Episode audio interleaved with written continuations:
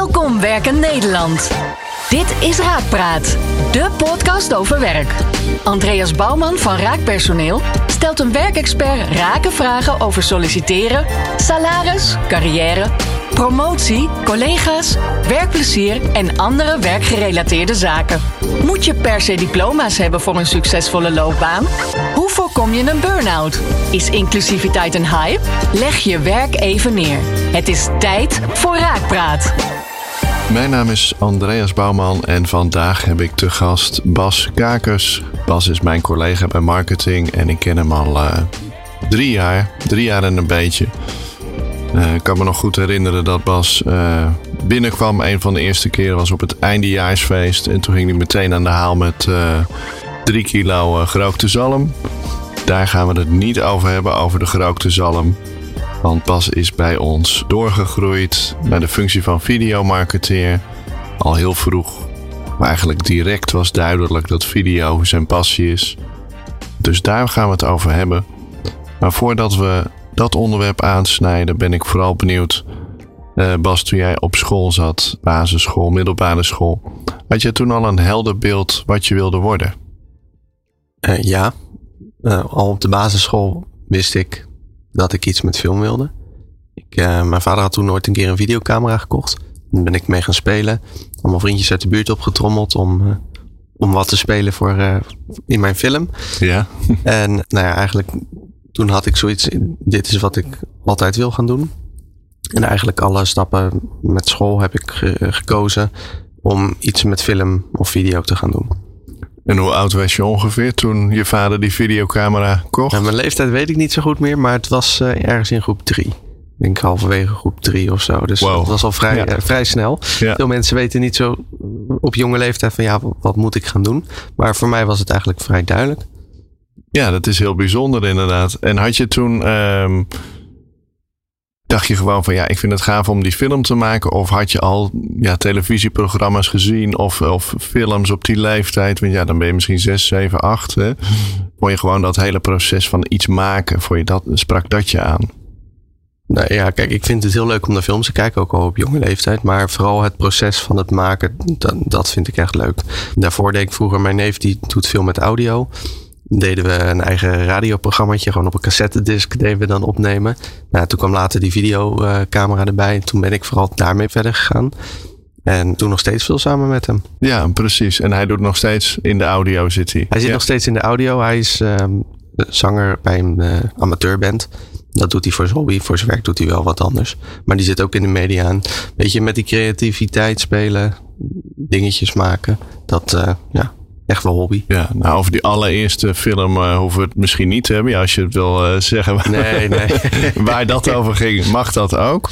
Maar wanneer werd het ja, ietsje professioneler? Op de, heb je op de middelbare school, want je zei al van nou, ik heb mijn hele carrière uh, eigenlijk min of meer gepland. Van hier wilde ik verder mee.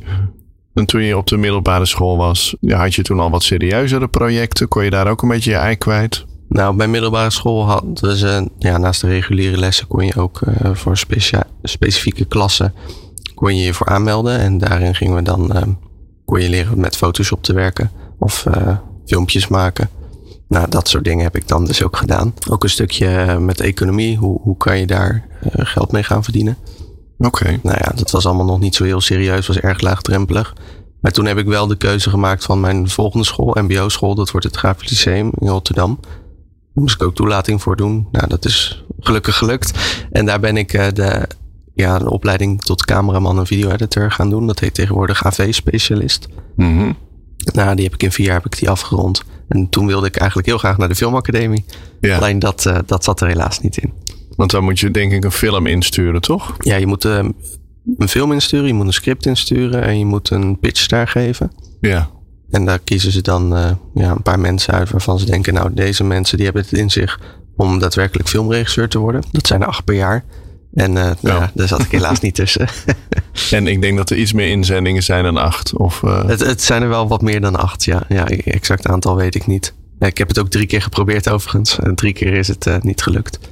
Drie, toen, ja, drie keer met een andere film? Of? Drie keer met een heel andere film, nieuw script. Ja, steeds opnieuw geprobeerd met, met een andere met een ander idee. Maar uh, niet in een, uh, in een straatje. Nee, maar ondertussen moest je natuurlijk wel ja, verder kijken. Uh, je geld verdienen, denk ik. Of studeren. Zeker, ja, ja. Um, wat heb je na je mbo, wat ben je toen ook weer gaan doen? Ja, ik heb een tijdje gewerkt. Wel veel op filmsets rondgelopen. werkte ik vooral in de techniek. Dus dan was je cameraassistent. Moest je zorgen dat de camera klaar stond. Dat de juiste lens erop zat. En dat, die, ja, dat het shot gemaakt kon worden. Maar je zat heel erg in dat technische straatje. En dat was ook op een gegeven moment wel een beetje zat. Ik wilde ook meer mijn eigen creativiteit erin kwijt kunnen. Nou, toen heb ik ervoor gekozen om daarmee te stoppen. Toen ben ik een marketingopleiding gaan doen. Iets heel anders, maar ja, daar zit media ook veel in. Ja. Ook veel met film en beeld. Nou ja, tijdens die opleiding moest ik een stage lopen. En zodoende ben ik bij raakpersoneel terechtgekomen. Op het kerstfeestje met de zalm. Ja, precies. In het begin ja, erg dat ik dat niet meer precies weet. Maar wat heb je toen voor je stage ook alweer uh, bij, bij Raak gedaan? Want... Mijn, mijn afstudeeronderzoek ging over hoe kan je video integreren in een uh, sollicitatieproces. Mhm. Nou, daar deden ze bij Raak al veel mee. Ja. En ik heb me toen vooral bezig gehouden met een stukje interactieve video. Dus dat is video waarin je als kijker zelf kan bepalen wat er gaat gebeuren. Of ja, wat, wat de hoofdpersoon gaat doen. En in het geval van Raak ging het erover van als je bij een bedrijf binnenkomt, wat wil je dat die persoon doet, zodat je er wat van kan leren. Ja, ja wij hebben toen die interactieve video voor onze werken bij website gemaakt. Inderdaad, als je dan, hey, je kunt dan als bezoeker doorklikken en dan zie je de verschillende ruimtes en dan zie je wie waar wat doet. Ja, en daarnaast hebben we er toen ook eentje bij een klant gemaakt. Mhm. Bij een uh, procesoperator. Dat was uh, voor een opleidingstraject van uh, Raak Talent. Oh. En in die video was voor jonge mensen die nog niet echt wisten wat de techniek precies inhield, konden ze kijken van, nou ja, dit is een procesoperator. En dan liet die procesoperator liet zien, dit is mijn werk. Moet ik nu dit A of B doen? En dan, dan gaan we zien wat er gebeurt. En dan kon de kijker kon dus kiezen. Optie A, dan ging uh, die procesoperator ging uh, dat doen met, uh, met de machine. En bij optie B ging hij iets anders ermee doen. En dan zag je bij de uitkomsten wat er resulteerde. En dan werd er uitgelegd waarom het goed of fout was. Ja, precies. Als een soort game uh, is het eigenlijk. Je kunt keuzes maken van moet ik die schoenen aan of die? Moet ik op knop A of op knop B drukken? Wat Precies, gebeurt er dan? ja. En elke keer zag je dan iets anders. Wat heb je van het maken van die interactieve video's eigenlijk geleerd? Is dat iets wat, ja, wat een toekomst heeft binnen de recruitment? Of zeg je van, nou, op die manier zoals wij, wij dat toen hebben gedaan, ja, is het een leuke gimmick, maar heb je er niet heel veel aan? Wat, wat is jouw visie daarop? Nou, ik denk dat het best wel potentie heeft. Zeker voor uh, opleidingsdingen. Of nou ja, vooral in de, de trans van via gaming meer leren over je vak. Ja, in de boeken duiken is zeker voor de jeugd misschien wat minder populair de laatste tijd. Ja. En uh, dit is een, een nieuwe verfrissende manier om uh, toch die kennis op te doen. Heel laagdrempelig. Ja, dus als je het hebt over een recruitment funnel, hè, de, dan zou die wel ergens erin passen aan het begin, als mensen nog helemaal niet weten wat ze kunnen doen. Precies. Van oriëntatiefase. Hé, hey, wat, uh, wat gebeurt er eigenlijk binnen een logistiek bedrijf of een technisch bedrijf of zo? Ja, ja. Alleen het is wel voor een hele specifieke doelgroep. Een jongere doelgroep. En ja, als raak spreken we natuurlijk ook een bredere doelgroep aan. En daar past het misschien niet overal even goed bij. Denk je dat? Of heb je dat getest? Of zou het niet voor ja, 50-plussers ook kunnen werken? Want heel veel meer dan klikken hoef je niet te doen, denk ik. Het, het zal zeker kunnen werken. Alleen de inhoud is vrij laagdrempelig. En een wat oudere doelgroep die heeft vaak al wel wat vakkennis. Of wat algemenere kennis over iets ze dan zouden moeten gaan doen als ze daar zouden gaan werken. Mm -hmm. En een jongere doelgroep, ja, zeker als je het bijvoorbeeld inzet op scholen. Dan uh, ja, is die kennis er nog niet altijd. Nee, snap ik. En dat is het stukje interactieve video. Ja, kun je voor de leek, maar misschien ook wel voor mij nog eens een keer goed toelichten. Ja, wat is nou virtual reality en wat voor impact, waarin verschilt dat met interactieve video en ook om het op te nemen? Hoeveel extra werk is dat en wat heb je er als kijker eigenlijk aan? Ja, nou bij virtual reality dat is ja, iets totaal anders dan interactieve video. Dus uh, allebei uh, ja, nieuwe videotechniek natuurlijk. Maar bij virtual reality zet je een bril op en dan ben je daadwerkelijk in een andere wereld. Virtuele realiteit. Nou, hoe wij dat inzetten bij raakpersoneel is in de vorm van dat sollicitanten bij ons Mhm. Die kunnen op voorhand al een kijkje nemen in het uh, bedrijf waar ze kunnen komen te werken. Dus zodoende kan je een rondleiding geven aan iemand die bij ons solliciteert, gewoon op een uh, raakvestiging. Kunnen ze al een kijkje in de keuken nemen van waar, ik, waar diegene potentieel kan komen te werken. Om zo'n opname te doen, hè, virtueel, want je moet dus rond kunnen kijken naar links en naar rechts, naar boven en naar beneden dat lijkt me ingewikkelder dan gewoon een bedrijfsvideo opnemen. Ja, nou het is heel anders denken. Want als je met een normale camera uh, rondloopt, kan je met je lens kan je, kan je een bepaald kader maken. Kan je precies bepalen wat komt er in beeld. En met virtual reality komt alles in beeld. Dus ja, je kan niet kiezen om iets weg te laten of, of daarmee spelen om het interessant te maken. Dus je moet op een andere manier gaan denken. Zo'n camera moet je voorstellen, dat is een soort voetbal met allemaal lenzen eromheen. Mhm. En dat plakt de computer later allemaal aan elkaar.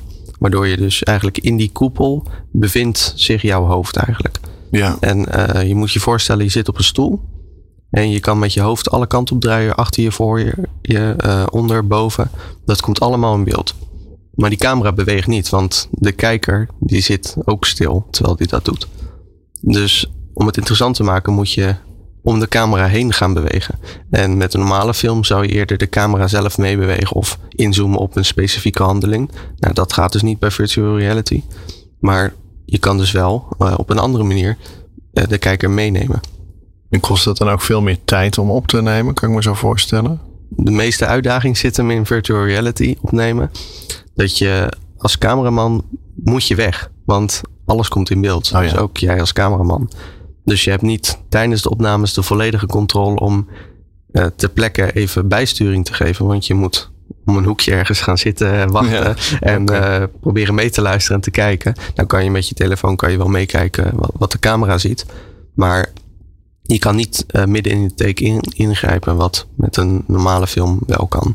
Nou, ik heb natuurlijk ook zo'n bril uh, opgehad, want die heb je aangeschaft en die liggen nu op de vestigingen. En ik vond het best wel inderdaad wat je zegt, je zit in een andere wereld hè, als je zo'n bril op hebt. Dus je ziet aan alle. Dus het geeft veel beter beeld dan een film kijken op een scherm. Uh, je voelt als het ware alsof je er bent. Dus dat als kijker of als deelnemer bijna is het een. Uh, nou ja, het is een, meer een experience dan, uh, dan een video kijken.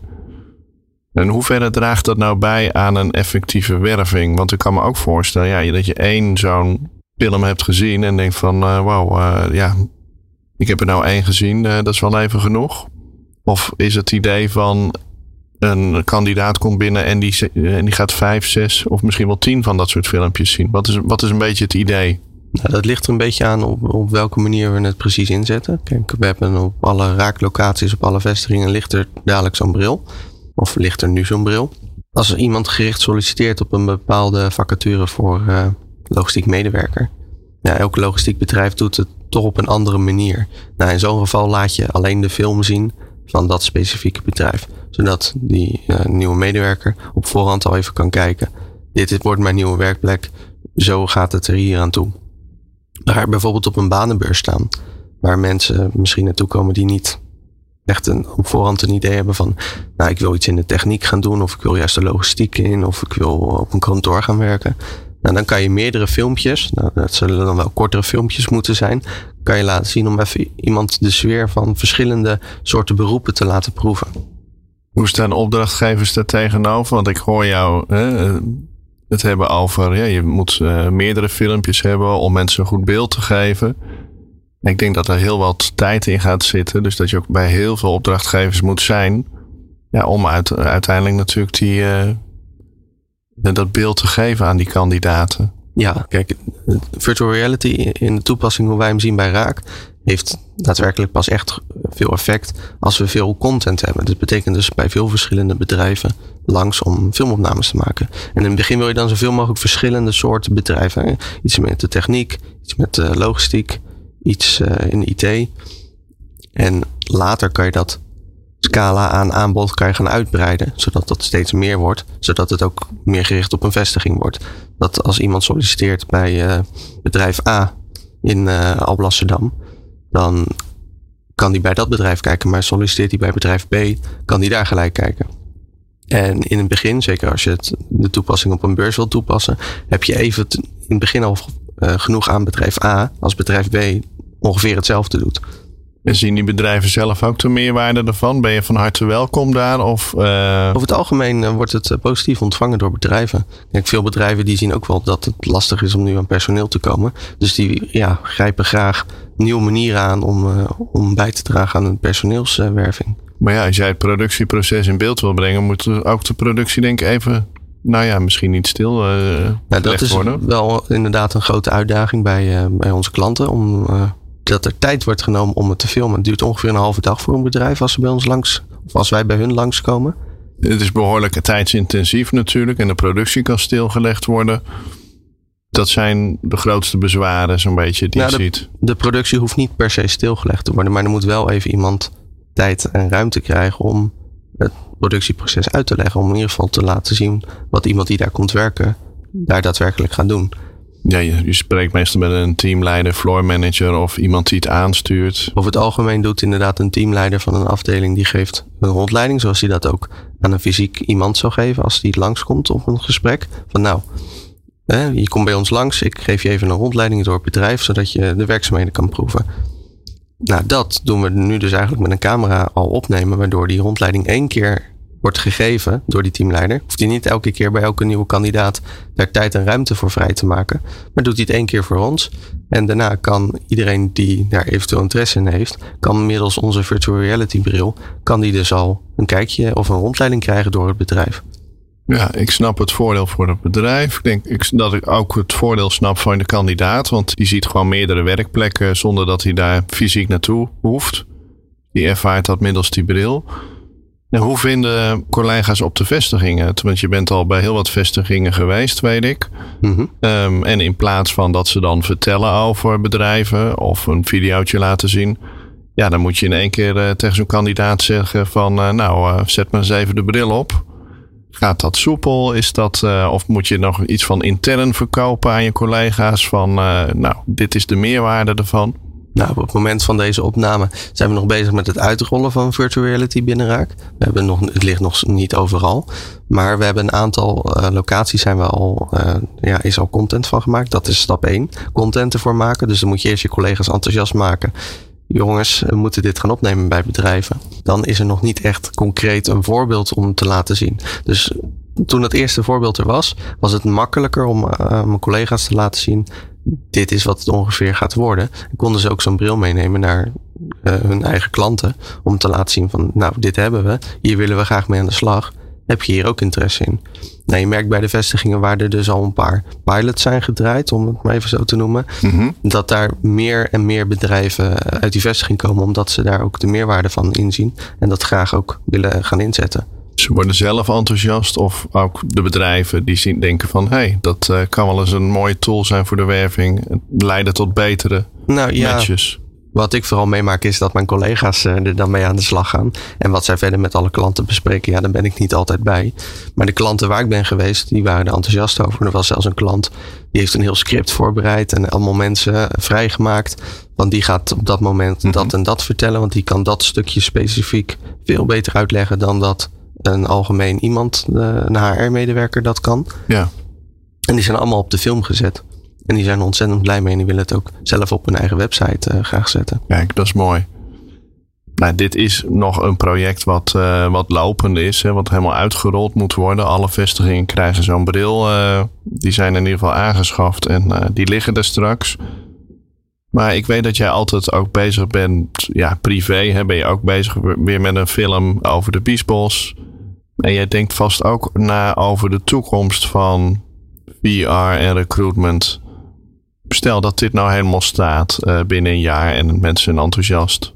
Wat zou dan een eventuele volgende stap zijn? Nou, momenteel zijn onze virtual reality brillen laten geven eigenlijk een digitale rondleiding. Dus dat betekent dat je eigenlijk als kijker toeschouwer bent in een rondleiding. Er praat wel iemand tegen je, dus je hebt zich wel meer contact dan als iemand dat in een normaal filmpje tegen je zou vertellen. Maar je blijft een soort van toeschouwer. Wat ik zie als een echt een ideale volgende stap dan komen we weer een stukje terug bij uh, interactieve video, is dat je dat gaat combineren met virtual reality. Dat je bijvoorbeeld een, een spelletje gaat ontwikkelen op een virtual reality bril, waarin je gaat leren hoe je een heftruck bedient. Nou, dan kan je op voorhand met die bril kan je al de basis meekrijgen van hoe uh, bedien ik een heftruck. Zodat als je daadwerkelijk op een heftruck gaat zitten, dat je in ieder geval weet welke knop wat doet. En wat is de rol van de recruiter uh, uiteindelijk in dit uh, geheel? Is die, is die nog ja, is die nog nodig? Want ja, ik. Nou ja, natuurlijk. Want de recruitment zal altijd de verbinding moeten maken tussen de kandidaten en waar die, welk bedrijf die terechtgekomen. Uh, de bril is puur voor de kandidaat dat hij voorhand al kan leren wat hij zal moeten doen eh, in zijn nieuwe werkomgeving. Ja, dus en het eh, gaat erom om het van passief te maken. Van oké, je krijgt een rondleiding. Dat is al veel andere ervaring dan een video kijken. Je krijgt een VR-rondleiding. Je speelt een game. Je leert wat je, uh, je ontdekt wat je leuk vindt. En dan aansluitend komt er ook nog een stuk VR bij kijken. Is het zo'n beetje? Een soort van. Kijk, ik zie de VR meer als een extra toevoeging in, in de funnel voor iemand die solliciteert. Ja. Dat is een extra stap om iemand mee te nemen naar zijn nieuwe baan. Zou dat dan, hè, want je kunt dat helemaal in de oriëntatiefase zou dat kunnen. Hè? Dat iemand die denkt van nou, ik, heb een baan, maar ik verdien niet genoeg. Of uh, ik heb een vervelende collega's of wat dan ook. Ik wil misschien wel weg. Ja. Of zie jij meer in de fase van oké, ik heb gesolliciteerd en dan ga ik die, uh, ga ik die bril opzetten. Ik zie het eigenlijk een beetje ehm, in beide straatjes kan het worden toegepast. Voor iemand die gesolliciteerd heeft, kan je echt al specifiek het bedrijf op voorhand laten zien. Stel iemand die gaat weg omdat hij de sfeer eh, vervelend vindt bij zijn huidige mhm. werk. En die gaat een vergelijkbare baan ergens anders uitvoeren. Dan kan die middels zo'n VR-bril kan die al een beetje een beeld krijgen van nou, hoe is die werksfeer? Hoe gaan mensen met elkaar om binnen dat bedrijf? Dat zie je allemaal. Je ziet iedereen ook lopen in de werkomgeving eh, in zo'n virtual reality eh, bril. Een andere manier is dat Stel je wil je laten omscholen, maar je hebt geen idee wat je wil. Nou, dan kan je met zo'n bril kan je even bij verschillende banen even rondkijken van nou, wat houdt dat dan ongeveer in en wat moet ik daarvoor doen? Ja, dus het is echt in de snuffelstage dat je kunt oriënteren en misschien ook games kunt spelen. En in de ja, volgende stapfase van ik wil verder groeien in A, B of C. Dat je heel concreet kunt kijken. Helder. Ja. en daar kan je ook verschillende lengtes van maken natuurlijk. Een film voor iemand die echt gericht solliciteert, dat het een veel uitgebreidere rondleiding is bij het bedrijf dan iemand die gewoon even kort een indruk wil krijgen van het werk. Ja, snap ik. Nou ja, we hebben het uiteraard, hè, dat is jouw passie, eh, over heel veel voordelen van uh, virtual reality. Ik kan me ook voorstellen dat het nadelen heeft. Wat zou nou een nadeel zijn als, als, ja, als dit nog grotere rol krijgt binnen bijvoorbeeld onze organisatie? Zou het een nadeel kunnen hebben? Is er iets wat jij ziet van, nou, dat. Uh... Nou ja, wat een nadeel van virtual reality is, dat heeft, is echt per persoon verschillend. Maar je komt echt in een andere wereld terecht. En daar kan je evenwichtsorgaan kan daar soms last van krijgen, waardoor je misselijk kan worden of koppijn ervan krijgt. Nou, mocht dat bij jou gebeuren, ja, dan is het een zaak om dat ding zo snel mogelijk af te zetten. Dan is het uh, niet voor jou besteed. Maar je wordt er sneller misselijk van als je content beweegt. Stel je gaat een race-spelletje spelen. En je zet zo'n virtual reality bril op. Dan zit je in die auto. Je race door de bochten. Dan voel je, dat is heel raar, moeilijk te omschrijven, maar je voelt echt alsof je in die auto zit dan. Nou, stel je vliegt dan uit de bocht, dan kan je snel misselijk worden. Uh, je kan bijvoorbeeld ook, ja, ik zal niet weten waarom je dat zou willen doen, maar je kan ook in een achtbaan gaan zitten in de virtual reality bril. Voor je gevoel vlieg je dan uh, over de kop, terwijl je toch echt stil zit op een stoel. Nou, daarvan word je sneller misselijk. En daar proberen we nu al rekening mee te houden door dat zoveel mogelijk te beperken. Dat de camera echt stil, statisch is. Maar ga je dat ook in een spelletje omzetten, dan zal dat misschien wel weer anders worden. Ja, ik denk ook dat je en misschien de tijdsduur enigszins moet beperken. Ik, volgens mij kan je dit ook niet, uh, moet je dit ook niet meteen een uur gaan doen. Uh, nee, ik me zo voorstellen. Nee, je moet het rustig opbouwen. Maar dat is het grootste nadeel van virtual reality voor iemand die zo'n bril opzet. Dat er de kans is dat je misselijk gaat worden. En daar kan de ene persoon beter tegen dan de ander. Ja, snap ik. Deze zaken, heb je die, ja, die hebben natuurlijk jouw persoonlijke interesse. Heb jij dat ook gewoon, ja, ken jou als iemand die gewoon zelf uh, dingen aan gaat schaffen en gaat proberen en leren? Of heb je ook bepaalde boeken, video's, ja, waar jij je inspiratie uithaalt om nou ja, uh, te kijken van hé, hey, waar gaat de markt naartoe? Waar kan ik nog verder dingen leren? Kijk, mijn interesse ligt altijd in de kern van film. En daar vind ik het leuk om nieuwe technieken van te onderzoeken. Dat hou ik ook veel gewoon zelf in de gaten. Als er een nieuwe normale camera uitkomt, vind ik dat ook vaak uh, heel gaaf. Of een nieuwe computer die weer iets ja, in animatie kan renderen. Uh, noem maar op. Dus dat hou ik continu in de gaten. Nou ja, virtual reality is al eventjes bekend en die techniek wordt geleidelijk steeds beter. Ik verwacht ook dat uh, Apple over een tijdje met een of andere bril gaat komen. Nou, dat zal misschien ook wel weer een impact op de markt hebben. En lange tijd was het zo, als je een virtual reality bril opzette, moest je een specifieke ruimte, moest je allemaal sensoren om je heen gaan plaatsen, zodat de computer kon berekenen waar jij je bevond. Hm. En dan moest ook een hele krachtige computer naast staan. En er was ja, beperkt aantal content voor. Maar op een gegeven moment kwam Facebook met een bril die draadloos was. Nou, toen werd het voor ons interessant, want dat betekent dat je alleen zo'n bril hoeft neer te leggen. Je kan hem overal eigenlijk opzetten en dan kan je die content inzetten. En nou ja, ik ben gewoon een beetje gaan onderzoeken op internet, veel YouTube-filmpjes kijken, hoe je dat kan toepassen. En ja. Nou ja, daar was wel een specifieke camera voor nodig. Kon niet zomaar met de normale camera. Dus uh, nou ja, die hebben we aangeschaft. En uh, daar ben ik gewoon mee gaan, uh, gaan spelen eigenlijk. En zodoende heb ik daar de eerste content mee gemaakt. Zijn er ook bepaalde VR-films die je dan kijkt, waarvan je. Kijk, ik kan me voorstellen dat je met andere ogen naar films kijkt uh, dan ik, als pure consument. Heb je bepaalde films waarvan je denkt van ja, die hebben er goed rekening mee gehouden? Of? Nou, niet per se. Kijk, ik heb wel meerdere soorten content bekeken om te vergelijken. En nou, dan kom ik weer even terug op dat verhaal over dat je misselijk kan worden. En mij viel vooral op dat films waar veel beweging in zit, want die zijn er ook veel dat is toch wel heftig om, uh, om in te zitten. Terwijl als het een film is die uitlegt over het heelal bijvoorbeeld, dan, dan beweeg je voor je gevoel niet zoveel. Dat was eigenlijk een veel prettigere manier om, om iets te ervaren dan als, uh, als je wordt meegenomen door de jungle en je zweeft tussen de bomen door, wijze van. Dat is glashelder uitgelegd, Bas. Heb jij nog iets waarvan je denkt van, nou, we hebben het in het gesprek gehad over film, bedrijfsfilms, uh, interactieve video, VR. Is er nog iets wat jij graag zou willen vertellen? Wat je denkt van ja, binnen recruitment en nou ja, film in, in brede zin. Zou ik dat ook nog wel willen noemen? Of hebben we alles zo'n beetje besproken? Nou, ik denk dat we de belangrijkste stukken van VR en film in recruitment überhaupt hebben besproken. Kijk, idealiter is virtual reality niet de oplossing voor recruitment. Je hebt daar nog steeds een hele funnel eromheen nodig iemand die op internet uh, rondkijkt en uh, zich voor het eerst gaat oriënteren of een nagevoel heeft bij zijn huidige werk van, nou, misschien is er ook wel iets anders. Die gaat niet gelijk een virtual reality headset opzetten. Dus daarin is het nog steeds belangrijk dat er ook andere content omheen wordt gebouwd. Nou, dat zal nog steeds met een normale camera moeten. Een korte teaser. Om, om daar een kort clipje van een impressie van een werkplek uh, te maken. En daarnaast natuurlijk ook gewoon nog steeds geschreven tekst, een vacaturetekst. Blijft natuurlijk gewoon belangrijk om dat uh, daarvoor in te zetten. Ja, dus jij ziet dat het altijd onderdeel is van de, laten we het even de kandidatenreis uh, noemen. Is het een mooie toevoeging die ja, mensen een meer zintuigelijke ervaring kunnen geven van de werkplek, om het even netjes te formuleren. Ja, ik zie het echt als een extra toevoeging in het ja. recruitmentproces. Niet als een vervanging van het recruitmentproces. Nee. Maar echt als een extra toegevoegde waarde, wat iemand misschien net over de streep kan trekken om het wel of niet te solliciteren. Ja, je voelt, hoort, ziet de werkplek en dat uh, geeft die extra, nou, die extra informatie om wel of niet op gesprek te gaan of uh, dat bedrijf fysiek te bezoeken. Ja, ja precies.